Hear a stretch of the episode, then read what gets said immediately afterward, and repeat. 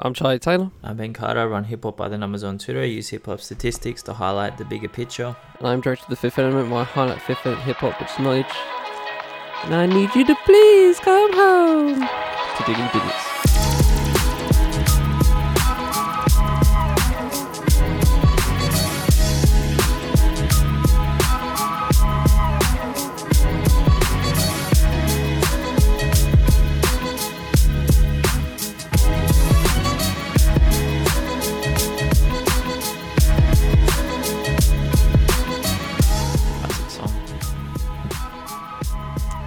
Classic Yeah, I need Andre 3000 performance. Fuck. Someone, someone said the other day, if Andre, Nas, Jay Z, and Eminem get on the same song in 2022, who has the best verse? And I'm like, why? Why did you tweet this? What was the point of that? Like, there's no, there's no other answer. There's Andre. Move on with your day. Well, well, it depends what uh, it depends what their uh, Twitter account is. Like, Well, I think it was Eminem fan two two Right, three. well, there you So go. um, there you go. Right. Mm-hmm. Right. Right. With that said, hi Ben, how's your week been? What have you been this week? oh man, I can't believe it was a week ago that I was in uh, I was in Wagga. What a weekend, man! Like top. And no kangaroo pictures or nothing. I I didn't get an opportunity. I was um I was too busy enjoying myself. I had the one of the t- it was a top three weekend of all time for me. So um yeah man, I was that's in the Hall of Fame that Weeknd. But I did get to listen to some music this week. Uh weekend, Dawn FM. I wrote this I'm just gonna read out what I wrote on Instagram because I think it's very apt. I said, There's a classic 2011 film starring Ryan Gosling and Carey Mulligan called Drive. And during that film, we were introduced to Night Call, which is a song by Kavinsky, which had dropped as a single. Yes, a tune. It dropped as a single the year before the movie. Now, Dawn FM is Night Call, elongated for an entire album, which is nothing wrong with that. Um, it's just that aesthetic. And Dawn FM feels like the narrative progression from After Hours, which is natural because the two titles describe a linear sequence of events. And on Dawn FM, the mood is slightly more ominous, it's a little bit less hedonistic. A lot of people are saying Take My Breath is a successor to Blinding Lights, but the sheer euphoria of Blinding Lights just won't be created anytime soon. Maybe ever. Maybe it can never be topped. Uh, Take My Breath really embodies the vibe of this record. It's muted, it's dulled by the chemical reactions from the night before, and is tempered by the experiences that the Weeknd had during After Hours. And we get song titles like Every Angel is Terrifying, I Heard You're Married, Here We Go Again, Is There Someone Else, Sacrifices. It's a lot more downtrodden than After Hours. Uh, the artwork really matches the mood. Um, but to be fair, if Abel still has this vibrant energy in his voice when he's progressed to the age where he looks like that, he will be a medical marvel because he's always sounded energetic with his vocals, no matter where the subject matter is going. But far out, man, on this record is is crazy. He's, he's just he's just a great performer. He's a genuinely great performer. Is it as good as After Hours? I think it's a lot different. That's all I can say at the moment because After Hours hit me in the fucking face at a million miles an hour and it dragged me into this dystopian wonderland from the very first song and it didn't let me leave. Dawn FM feels self contained and more sure of itself. Um, you know, like you can come over here if you want, but we don't need you to. So maybe it could end up being just as good as After Hours. I just I just haven't entered that world yet. So I think it's a good release. I really do. Was not disappointed in that. Uh, RuPaul, Mamaru. Uh, RuPaul is a fucking icon, absolute icon. Movies, TV juggernaut, published book writer, and genuine musician. He fucking skates on here, man. Drops plenty of references to the TV series over the top of these EDM era beats. Uh, it's just stratospheric. This record. I mean, it always is when RuPaul drops music. Like it's always good. It's always really good. And um, blame it on the edit. I really loved Pretty Pretty Gang Gang. I loved the reprise of Catwalk. I loved. If you need something to zone out to and enjoy, maybe to dance, maybe feel a bit imperious and a bit invincible about yourself, this fucking record, man, this is the record for you. And finally, finally, we finally got DS Forever by Gunna. Oh, were we waiting for this? Oh my god, did we need this? We needed this, you know, after such a rough two years living in this world. we fucking needed some hope. We needed some faith. We needed something to lift us out of the mire that we've been just fucking stuck in. And we got DS Forever by Gunna. And wow. What a record, man. Like, I'm not even going to say anything. It's just that good. Just go listen to it right now. Check out my deep dive analysis on Instagram and Twitter. Um, and you'll see why this is this is a special album. So that was me, Charlie. What about yourself? Yeah, I just thought I'd stay silent throughout that. Oh, because you that's what it li- you would have you would have listened. what. Surely you would have That's what um, it deserves. you would have listened. what I would deserves. imagine. No, no, that's all, that's all it deserves. So I go into a few projects. Uh, Josh Kitt, 17 year old Josh Kitt from South Africa, uh, The Lost Cause.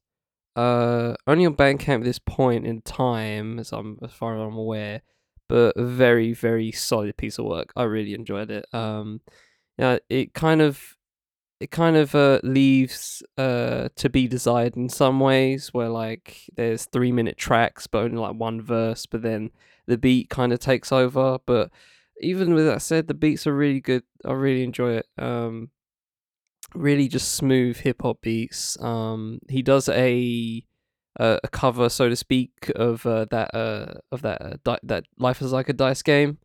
Uh, with like Nas, Cordae, and someone else uh, from from like last year. That one Spotify single randomly dropped.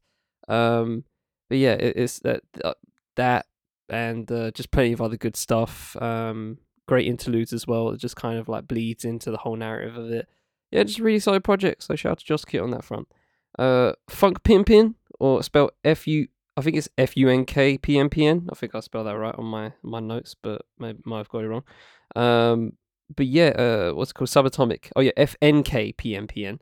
Subatomic. Uh, so this is Del the Funky Homosapien Mm. and uh and uh called Keith. What'd And, uh, yeah. think? It's it's it's very esoteric. Mm, It's very abstract. well said. Um, I kind of, I, I, I kind of like uh, there's there's sometimes where like the, the hook was just so it was kind of like very simple to me and very repetitive and kind of took me out of things. And if it wasn't that, there was always something that took me out of it. You know what I mean? So if it wasn't that, it was the beat itself The kind of just like uh, it, it just it just droned a bit for me sometimes. Um, and yeah, but you know, I feel like for people that like people like Kool Keith and Del Funky Homo Sapien, I feel like it's pretty much right up your alley.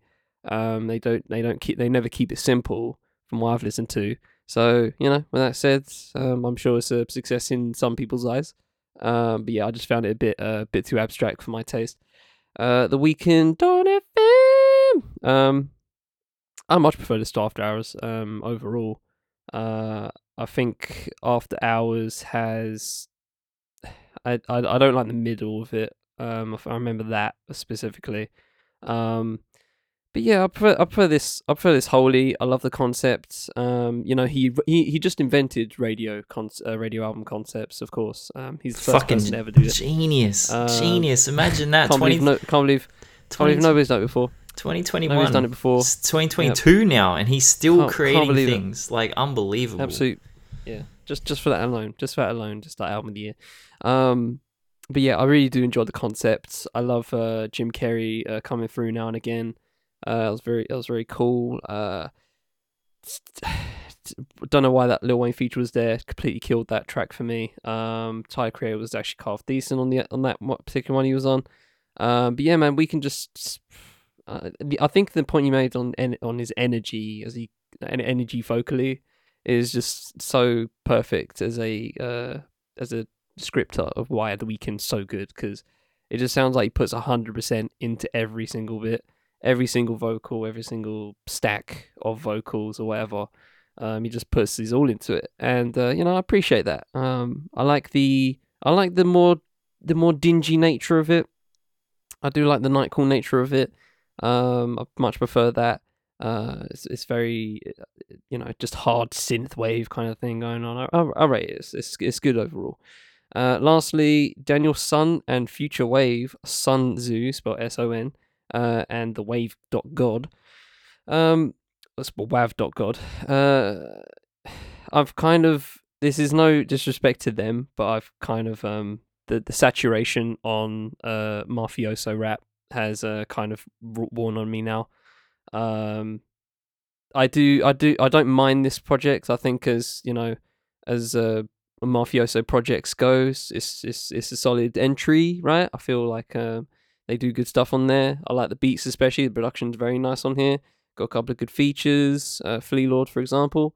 Um, but yeah, man, I just uh, this is just me personally. I've I've kind of just really, I kind of give one mafioso art, uh, artist that does this kind of type of hip hop right now. I kind of give him like one chance, and if I don't like think, if I don't, uh, if it doesn't blow my mind, then I probably won't come back because it's just like, bro, so many of them now, so many. Like it's it's for for such an un, for such a quote unquote underground uh, genre of hip hop, it is so saturated right now. I don't know how or why, but it's just really grind me down. Like it's, is I think there's just so many of them, or just the fact that I've been exposed to so many of them. Maybe that's the maybe that's the problem. I'm not sure. Um, but yeah, apart from like maybe maybe Benny and Conway, I try and I barely give the rest of them uh my time of day. But that's just me. It's not because they're crap or anything. I'm sh- they're they're all great in their own way, but just like the overall nature of it, I'm just I, I just can't I just can't anymore. I've just lost steam. Honestly, there's only so many times I can hear you know uh mafioso rap um for, me personally, but again, that's all me. And with that said, we shall hop into our first new uh mini series. Hopping off, kind of uh, hopping, kind of hopping off from uh, the essence of contemporary cool and uh, uh, and uh, going for it a bit different, uh, kind of the other way, I guess, um, where we pick an album uh, that is from any time. Doesn't matter if it's ten past ten years or whatever. Doesn't matter. Time frame doesn't matter. But it's more about the adjacent nature of said album to what we call hip hop. Uh, so we're going to call it Hip Hop Neighbors. Um, HHN is now Hip Hop Neighbors. Hip Hop Mm. Numbers is in the bin. Um, and I'm sure Ben will agree. Um, he, he has to change his name and everything about him. Uh, just to make room for HHN, That's the new. HHN. Uh, um, so yeah, we've uh, we're going to pick one album this time, not two. Uh, specifically because we kind of also want to uh, nail down on what makes the album. Uh, obviously not hip hop in general. Um, that that would come very quickly, obviously, but also lay down the connective tissue between. Uh, that's that's the term I'm going to use a lot when it comes to this particular mini series. Is connective tissue. I feel that's a good uh, descriptor of it. Where there's a lot of there's a lot of albums out there that you know kind of have this minor connection to hip hop, whether it's be the features or just how it's how it's uh, approached, right? But it's not like a hip hop album. We agree that it's not a hip hop album, but there's just so many elements to it and so many homages to it that you can't really ignore it. Um, or or maybe um, it inspired hip hop in some way. Um, maybe for some later albums, uh, for some older albums that we might may or may not get into, um, or or just the stuff that you know, yeah, that, that kind of just uh comes linking towards um the same trajectory that hip hop took. Um, one I really want to get into some point down down the line is like uh, something like Rage Against the Machine, right? Where Mm. you're listening to that and it's just like it's full on rock, but you know you have Zach De La Rocha just absolutely barring.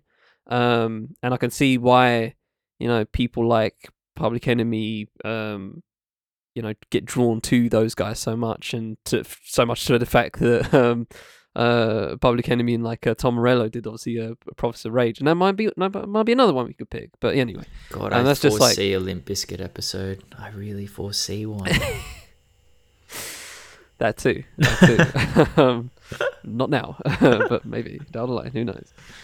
It's ain't gonna be me picking it. Um, so yeah. Uh, so we have one album each uh, for this episode and for the future Hip Hop Neighbors episodes. Uh, for the reasons I've already uh, explained. So.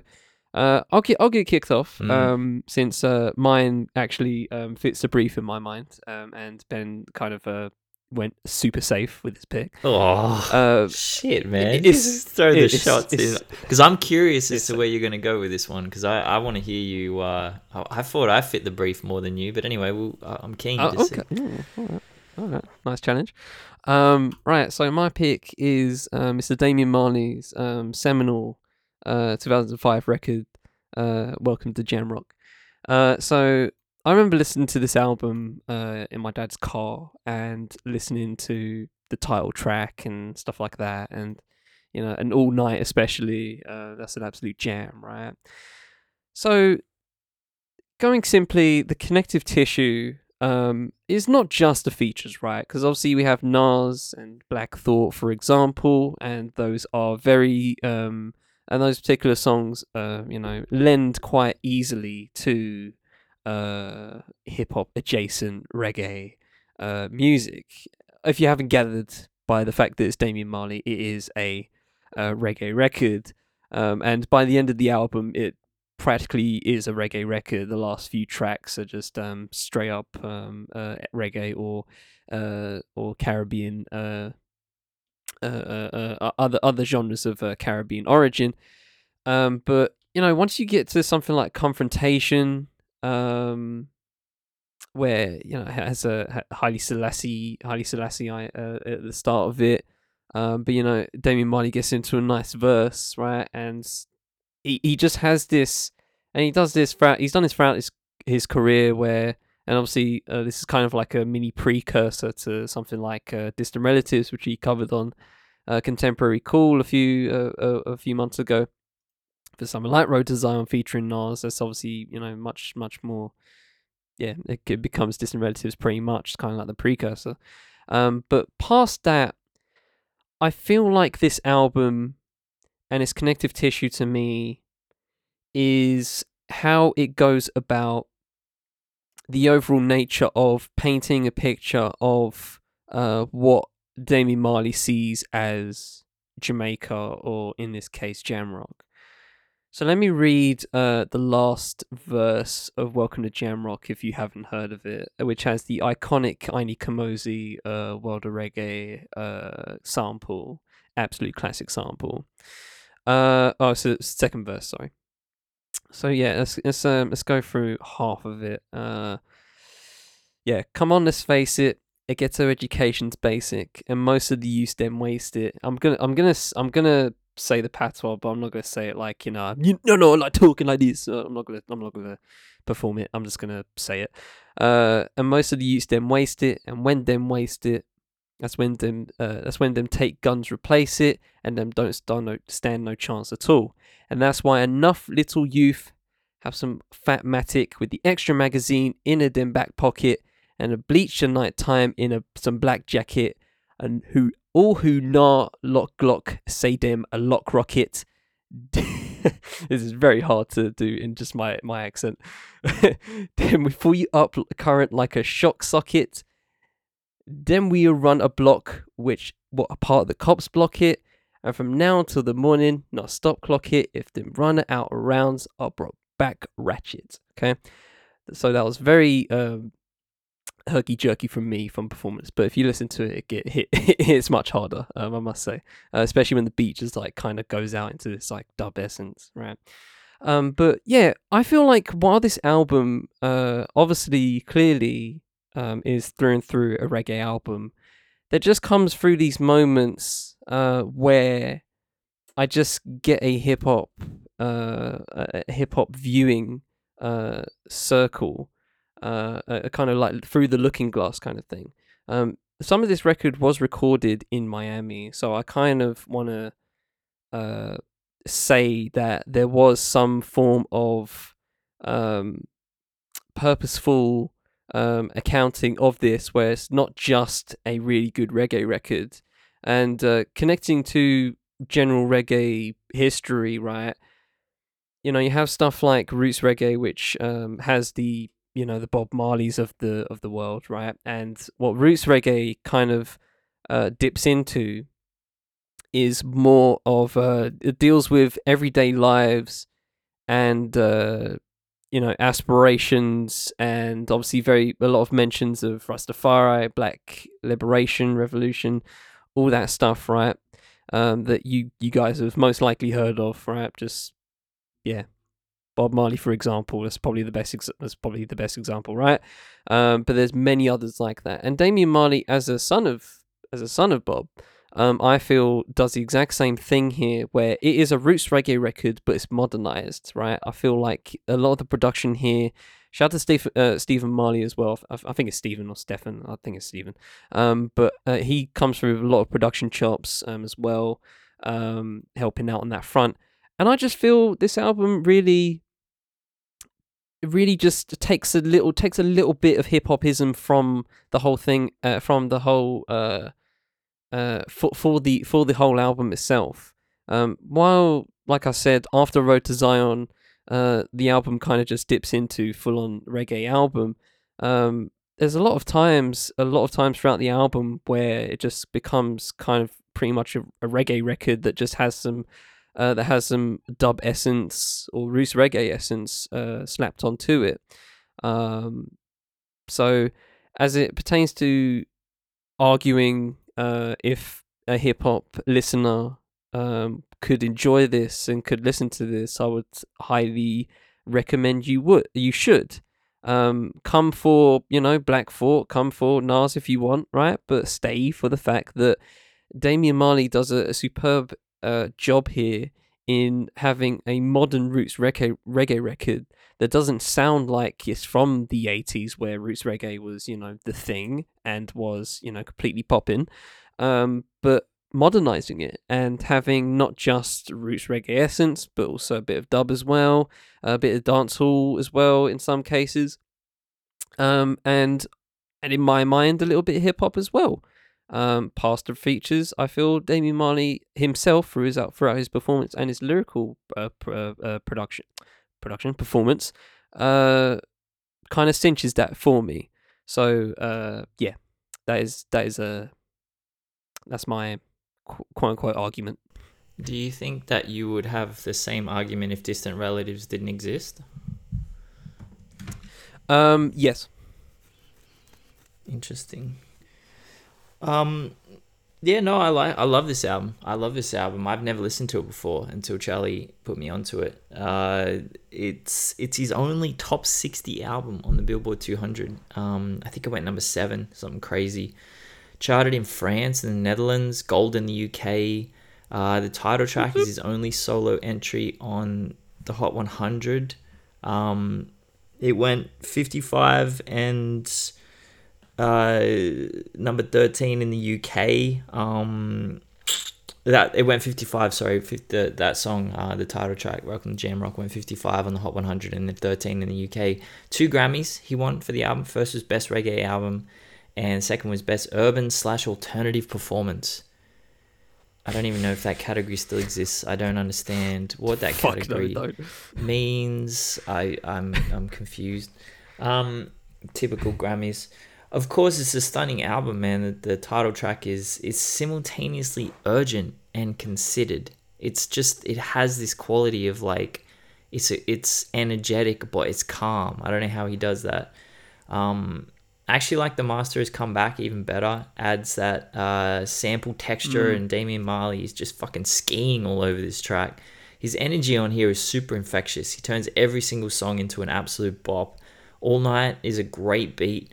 But Damian Marley had to match it, and he fucking bulldozed through the center with a flow that will not be deviated. And that's part of like um, I feel like its hip hop influence is he he slips into some rap cadences on here, and uh, it's very addictive. Um, uh, Paradise sounds like a Wyclef song. The album kind of slips for me between mid 2000s hip hop production, like Hey Girl, Move, Road to Zion, Into Deep. Yeah. And then mm-hmm. you get, as Charlie said, the straight reggae tracks. And production wise, I felt like uh, Damian Stefan, you said he to pronounce his name?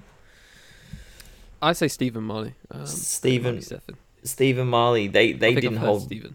they didn't hold back on this man. Um, yeah, man. Like, look, it's a great project. He he said the music reflects the stuff he was listening to at the time, which he refers to as really hardcore. And he said this of the title track. I'm glad that things worked out that way because the song that I got known for is the kind of music I like to do.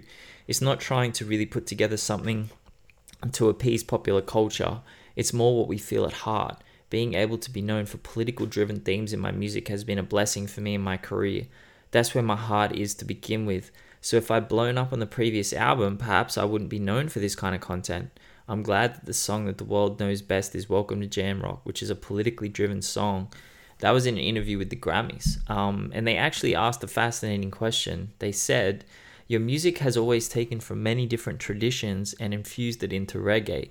Have you seen yourself as having a responsibility of bringing reggae to the world in that way? And his response was, I think when it comes down to the spirit of my music, I'm a reggae purist. When I say I live this advocacy, the genre of root spiritual reggae music, there's many other people who have been doing the same thing. From my father's generation coming up, a lot of reggae musicians stand for these values. So it still comes through in the lyrics. It still comes through in the sounds, the songwriting. The themes are still very authentic to reggae in terms of what the reggae movement and its philosophy is all about. I really like that. I really love that. It really is um mm. it's so descriptive. Mm. It's just so descriptive. And yeah, man, like I played this record through twice on Friday. It's an absolute journey. It's high energy tracks, slow burns. Uh, it's a real roller coaster, and I can see Damian Marley keeping those hip hop touch points through Black Thought and Nas. And this album really unlocked a much more hip hop focused 2010s for him. You know, Distant Relatives obviously came about directly through their collab on this record. He said that they had a few songs lying around from this specific collaboration and they decided to expand upon it. Uh, then we got a feature on a Cypress Hill song in 2012, Ty Dolla Sign 2017, Common 2021, of course Jay Z's Bam in 2017, and Welcome to Jamrock's fucking classic, man. Is a classic, and yeah, man. This, if you haven't heard this album, and you yeah just go listen to it. It's, it's great. It's a great project. Yeah, I feel like um there's a uh there's a lot of times where you mentioned the 2000 2000s production, and I do mm. get that. Um, and uh, I feel obligated now to say that because I'm that guy that always mentions how 2000s shit sounds. Um, but even with that said, like uh, especially something like Road to Zion, it kind of you mentioned that specifically, and it really does I feel like it could have easily been on something like Streets Disciple, which came out I think a year mm. before. Um, I really, I really do. Could have it could have fit in like a glove in that front uh, for that particular song, and uh, yeah, man, uh, it's kind of, it's kind of, it's, it's a fascinating, it's a fascinating album on that front. Um, so mad that Damian Marley's the youngest son of uh, Bob. That's that's uh, that's crazy. That's that's fucking crazy, man. The the the the the, the genes in that family, crazy. Yeah. yeah. All right. Yeah. Well, that's it. Ben, what is yours? Uh, what's your hip hop neighbor? Uh, some sugar. Anderson .Paak. Anderson .Paak Ventura. So, oof, we wade back into the murky waters of what is a rapper, what is a singer, what is what is hip hop. Um, look, man, yeah, I put I put Silk Sonic in my my my list every week of of albums, the highest selling albums from rappers because I consider Anderson .Paak's a rapper, and um, you know for 43.2% of Oxmart, Ox, what am I, what's going on with me this morning? 43.2% of Oxnard is rapped. And you he calls... to Gunna and now you can't speak English. Got him! Why are you disrespecting the goat like that? Why are you doing that? That's not fair. every time, every time you cape up for Gunna, um, your your your your speech impediment grows. oh shit, we're gonna struggle by the end of this pod. Fuck.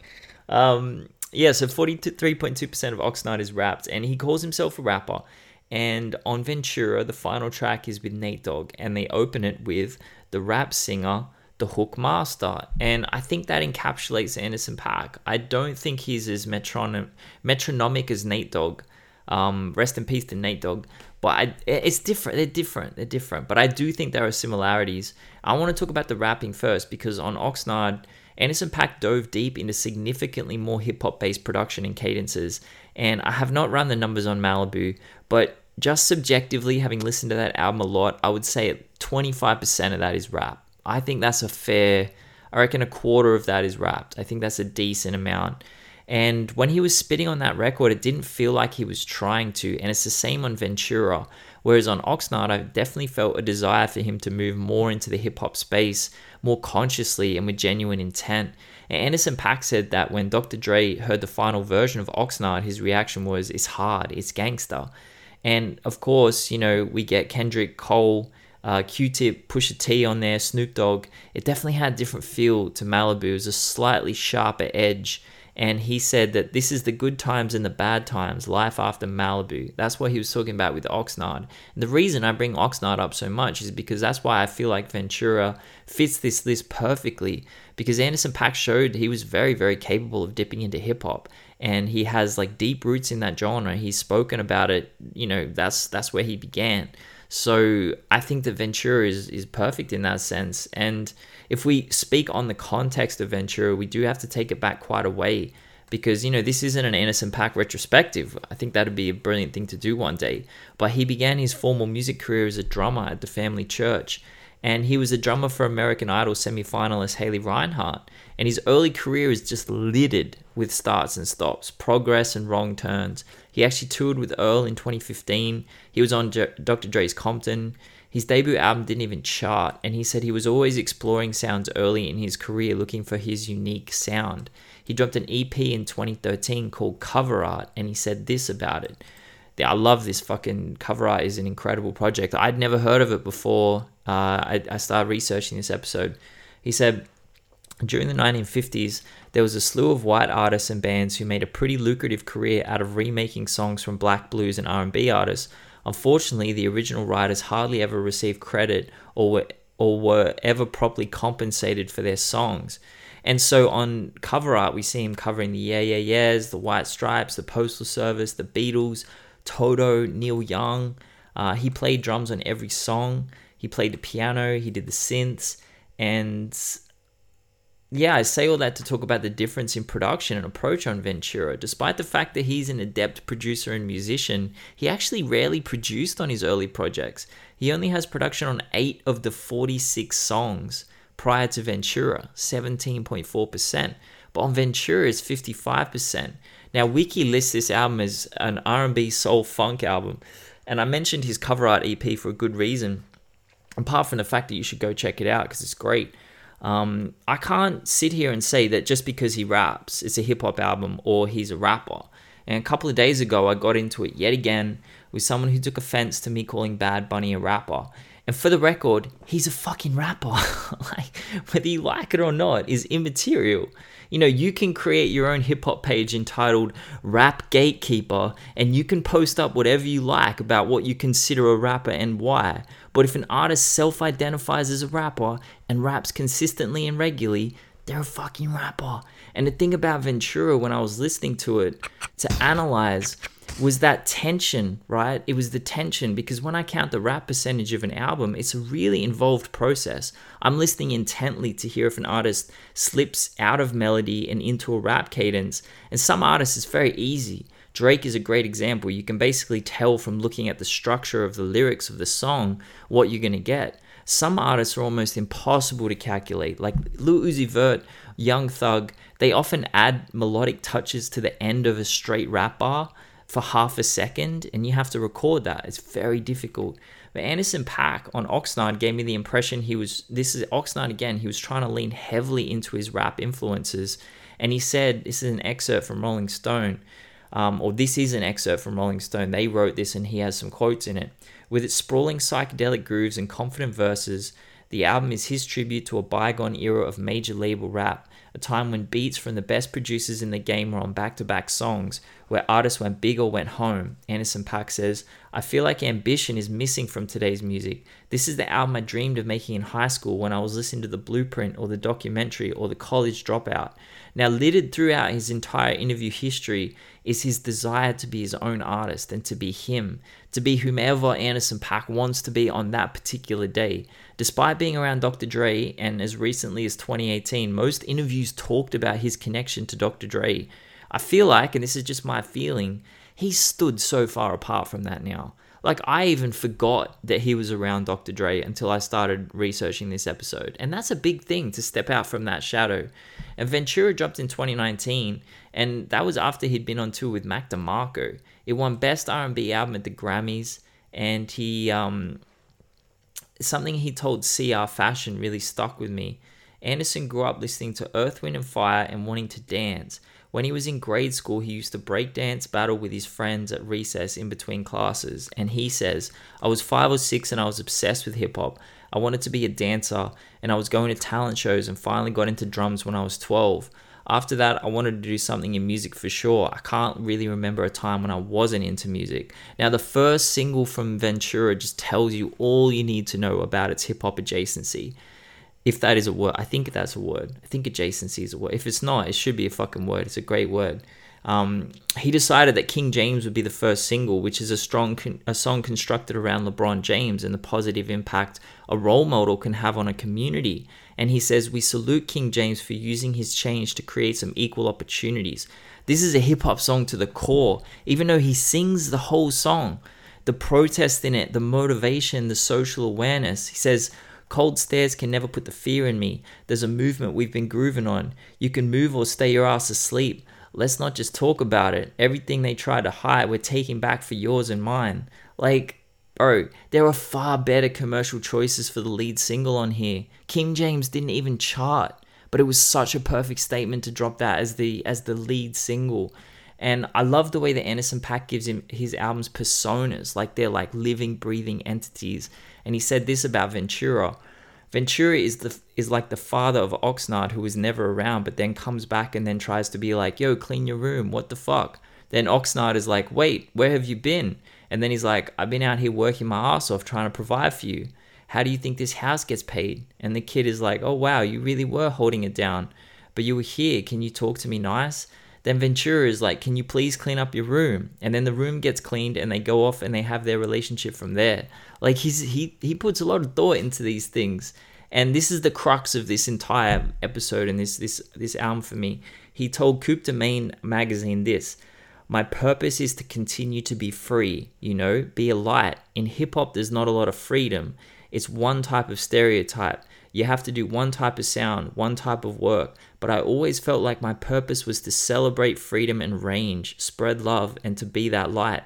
To be there for my family and continue to uplift and build through my music and stay true to myself within my music and have fun doing it and enjoy the freedom of being able to try different things, be able to go to different places, exposing people to funk and soul music and hip hop. I feel like that's a part of my purpose for sure. And look, man, I think the triumph of Ventura is is this like this is it you know you can't call this a straight hip hop album. You know Anderson .Paak is a rapper but he only raps 12% of the lyrics on this record. But that's okay he doesn't have to rap every word or rap on every song. It's you know this is a whole different like if we were to talk about Post Malone for example Post Malone raps 12% on Hollywood's Bleeding but we're coming at it from completely different directions. Post Malone's coming at it from an alternative rock country music background and like working his way up to that 12%. Anderson .Paak's coming from a hip hop background and working his way back down to that 12%. And yeah, that that meets and I understand and that's where the criticism of, you know, saying an album is hip hop or it's rap based on a rap percentage, I can understand where that criticism is right there. But like it's just the it's the freedom of expression that Anderson .Paak has and I love that, man. And you know, is it an album that would change the definitions of hip hop? And I wouldn't ask that question if we didn't have that quote from Anderson .Paak saying he wanted to create more freedom within the genre of hip hop. I don't see this as an album that's going to do that. Um, but I see it similarly to Igor. Although Igor is slightly further down this path, since Tyler was prior to that album a just a straight up rapper, and Anderson .Paak has always rapped and sung. I think Ventura is another entry into the diversity of, of hip hop and rap. And you know, rapping is a vocal technique. It's it's not a genre any more than singer songwriter is a genre.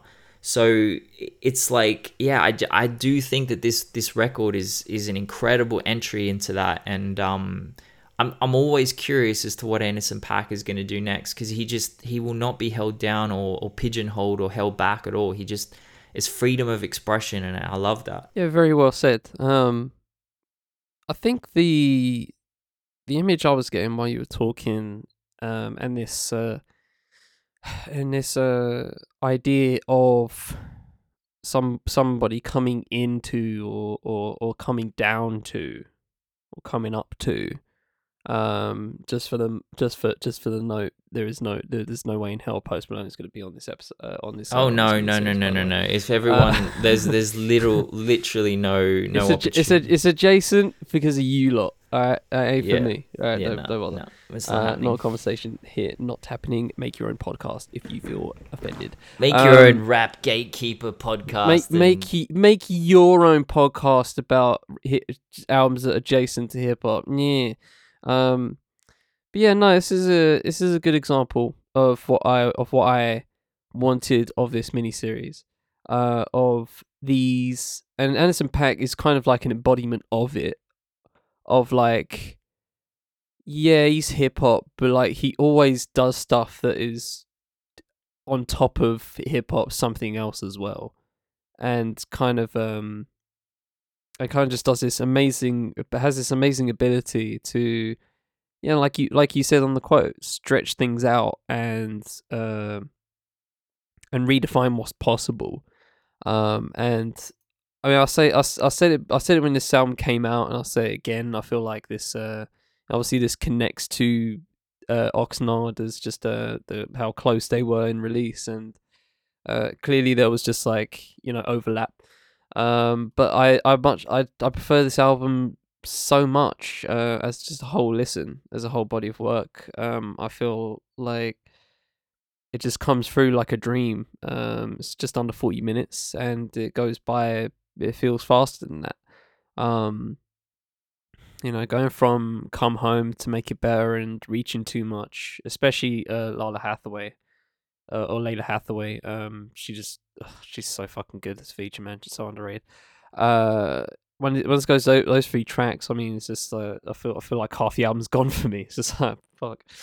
Uh, it just goes by so fast. Um, and then you get uh, like you mentioned King James, which was a fascinating. Excuse me, it was a fascinating pick for a single. I was Mm. thinking about that uh, initially when it dropped. I was just, and then and then when listen- when listening to the album, now that you said that, I was just like, I was just like, hmm, yeah, could have, could have. There was like so many more tracks you could have picked, but you decided to pick that. That's kind of interesting. Um, I did not think of that until until now. That's kind of interesting. Um, but yeah, man, the whole the whole album just goes through so nicely, and it's uh, you know, in in the essence of the episode, it doesn't come. It's not hip hop in uh the in the in the binary fashion that we call it. Um, it may have um some some essence to it. Um, and I guess the adjacent nature that you put forward is one of it. While it is an R and B album, is coming from a guy who is uh, a hip hop staple at this point. Um, but he always kind of it's it's kind of like a it's kind of like a it's kind of like a mind trick in some way where like every every album that Anderson Paak has done. Uh, I remember listening to Venice when I was in university, and I was very fascinated. Like, there's a couple of songs there that are just like you know straight up hip hop, like uh, "Drugs" especially is one I always think about. Um, but you know, past that, he's always gone to this point where like, yeah, there's some hip hop tracks there, you know, here and there, like in Malibu, right? Um, trying to pick one. Uh, I forgot. I forgot the name of that track. It's one of the high tech beat. Right. You know what I'm talking about. Um. So yeah, yeah. Even with Malibu, there was that. Oxnard had a couple. Um. Brothers Keeper Pusha T, for example.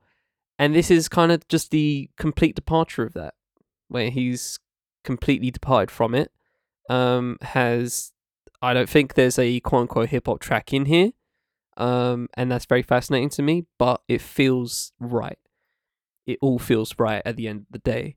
And uh, I feel like that's a very a very interesting thing about Anderson .Paak as an artist and about this album specifically, where he's taken this and uh may have been may have been in the same sessions as Oxnard. Like I said, I'm sure there was some overlap in terms of uh, you know recordings. Um, but it just got it just became this and this the second one became this uh complete you know r&b uh homage uh, not exactly pastiche in any way i don't think uh, I don't, not, not like silk sonic but it's modern Uh, you know, especially with the features like Jazmine Sullivan, like Brandy, right? Um, it, it, and Sonyae Elise, uh, they they come through very modern. Um, the songs come through very modern, a modern example of what R and B is. And obviously, R and B and hip hop have had this uh, connection for you know the past forty odd years, and uh, that's always been something I've been very fascinated with. Um, you know, I posed that theory uh, that um, in the nineties and two thousands, R and B uh, was uh, hip hop was taken from R and now in more recent times, R and B is taken from hip hop, Hmm. and uh, that symbiosis is very interesting. Um, of how that comes about, but then there's Anderson .Paak that kind of just sits there in the middle, and doesn't quite pander to that. Oh, hip hop's popular. Let me make a. Let me even though I'm an R and B artist, make let- let's make a hip hop out. Let's make a you know a trap R and B kind of thing that you know a lot of the male R and B artists do now these days, uh, which I'm you know kind of lukewarm on. But instead, he does something like this, and it also you know uh, is credit to his just musicianship. Um, you know, with his uh, uh, uh, knowledge on drums, especially. Um, when you know, I feel like when you know something as essential as drums, you can take it where you want it, um, and you have a lot of flexibility to do so. Um, you know, if I'm sure if you isolate a lot of the drums on here, um, you could probably start again and make it a hip hop album. Um, so uh, that's a, that's an interesting theory. If any um, producer geeks want to get on that, but um, yeah, it's a, it's a fascinating album and a good pick. Um, I do I did roast, but it's a good pick. Um, and it is definitely adjacent. Uh, obviously because of Anderson .Paak and who he is and what we consider him to be. But he's never quite been what we say he is, or what people label him as. You know what I mean? It's, it's not. It's not. It's never binary with him, and uh, I really enjoy that fact. As as you said, it comes out as you don't know what he's going to do next, and it always comes out as unpredictable. And I love that uh, essence of him and his artistry. Yeah, it's an interesting section of uh, just cross section of of music that we're in right now in 2022 and there are going to be more and more albums like this you know there are going to be more and more albums where we say we don't know. We don't know what genre it is. We don't know. It, it, defies genre and, and i think the music industry is going to push back heavily against that because that's how charts are built. That's how marketing plans are built. That's how you know there's so much on the business side of music that is reliant on having binary genres and having artists put into pigeonholes and saying this is this type of artist and this is this type of artist. And as fans, we we, we don't hate that. You know, it's easier to discover artists that way. It's much easier, you know, for us to find artists that we like. Like we hear, you know, I mean, the thing I think about it is because a lot of people have have said that to me about the artist. Uh, sorry, about the the audience wanting um, artists to be put in genres so that they can find other artists in those genres. And a lot of people have said, well, let's just create more subgenres, you know, let's like delineate it even Yeah. further. But I don't see it that way. I see it more like, let's just say this artist sounds similar to this artist. It doesn't necessarily have to be this artist makes R&B, soul, and funk. So we, we're looking for a, a fusion of those. That's, I feel like that's as hustling backwards, right? Let's just say it's sounds like Anderson .Paak. like that's easy. I feel like that's the easiest way to go about it. And um, you know, let's say like we listen to Igor and let's say I don't know, it's it's similar to Love Below. We don't have to say it's a hip hop album. We don't have to say it's an R and B album. We don't have to say it's a neo soul album. We don't have to say it's a pop album. We just have to say it sounds similar to these albums. And if you like these albums, you like this album. So I definitely foresee this becoming more diluted in the future. I really like what Anderson Paak said about wanting to bring more freedom to hip hop and um, just more freedom in general. Uh, I feel like it's a music industry thing that's been in, and I always say that every week. I probably sound like some conspiracy theorist, like, oh, it's the music industry. Oh my god, every fucking bad thing in the world is the music industry.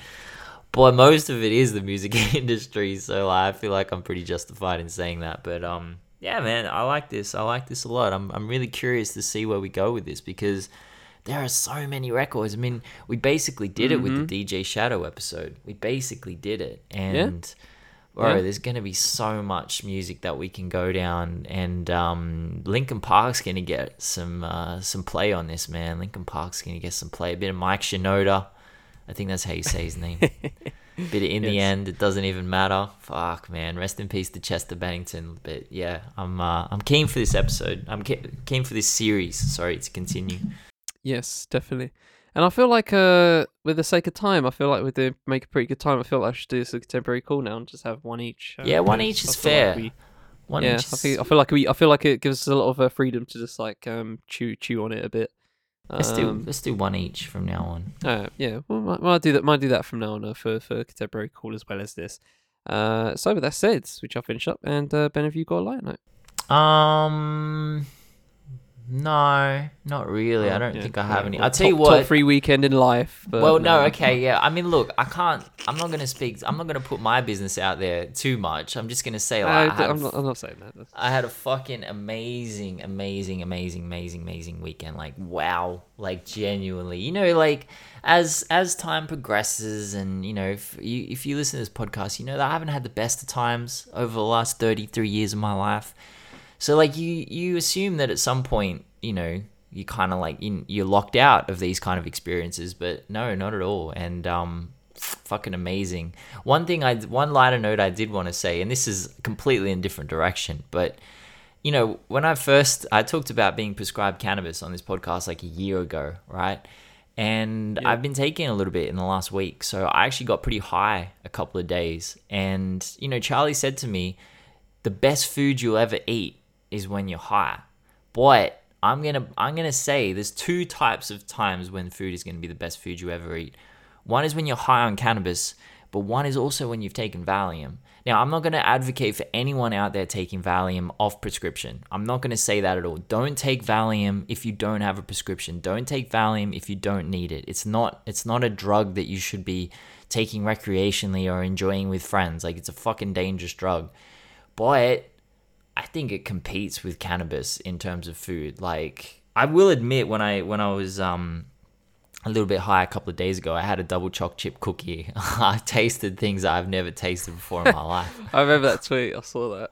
I'm like, what is going on here? Like, what are these extra layers? Like, I thought I, I had a decent handle on what chocolate was, but all of a sudden I'm like, no, there's levels to this shit. So, Oh um, gosh. yeah, I will say that it certainly does uh, change your experience with food a little bit. But again, you know, not advocating for anyone to abuse drugs. Please don't abuse drugs. But I just thought that was hilarious to have that experience. Mm. No, yeah, nah. I mean, you could you could only could attest, only a certain amount of people, I guess, could attest to uh, whether uh which, is better as it pertains to eating experience. But um, yeah, man, I've had some I've had some good fucking high food, man. That's great. Like, um, yeah, shout shout to my boy who makes uh who occasionally when we're over here is uh used to make a plantain and egg sandwich. Sounds simple, but it just does the job. I don't know why. It's so simple, but it does the job. Like it's it's so it's such a so clean, so clean. It's it's it's it just hits the spot. It's it's, it's suddenly it's some for some reason it's exactly what you need. Yeah. So you know, come some plantain, fry that up, uh, fry up some slices, uh, you know, just and then fry an egg, bish bash bosh. You know what I mean? And just get some bread. S- super simple, but it just gets the job done, man. Like the juices from the plantain comes through. It's nice and sweet um, and egg just like um, I, I don't know what the I don't know what the egg serves, but it's just nice to have something else there, I guess. But um, yeah, I don't know why it, it just works, man. I can't I can't explain it. It just works. It just works. No, that looks um that looks amazing. I'm googling it right now. Fried plantain in general is just great. Uh, just just fry some plantain, guys, and you'll probably be good. I apologize for my um my lack of knowledge in that area, but that looks No, fucking it's amazing. no, it's fine. It's fine. But if you have any African friends, uh, say plantain to them just to appease, because that is the diaspora argument, and uh, I don't want you to get caught up in that, Ben. I care about you. no, I need to know these things. If I'm gonna say something mad disrespectful, For to- Caribbeans, you say plantain. For Africans, you say plantain. Okay, just Okay. And if you and if you're in the and if you're in the company of both, well, don't know what you don't know what to do there. But uh, Okay.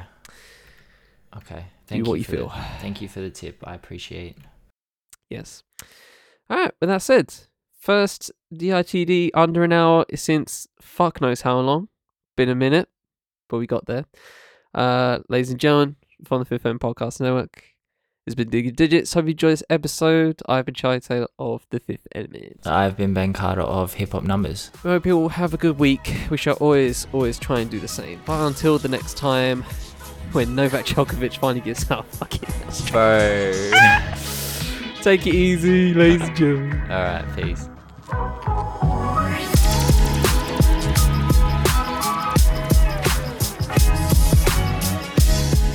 Digging in Digits is produced by me and Ben Carter. The show is edited by me. Music for the show of video games by bonus points. Thanks to Joel Records for a bit of use. Socials for the Fifth Element, Hip Hop by Numbers, bonus points, and Joel Records will be in the full show notes wherever you're listening. This has been a Fifth Element podcast no production. Thanks for spending time with us. We shall see you next time. Digging in the digits.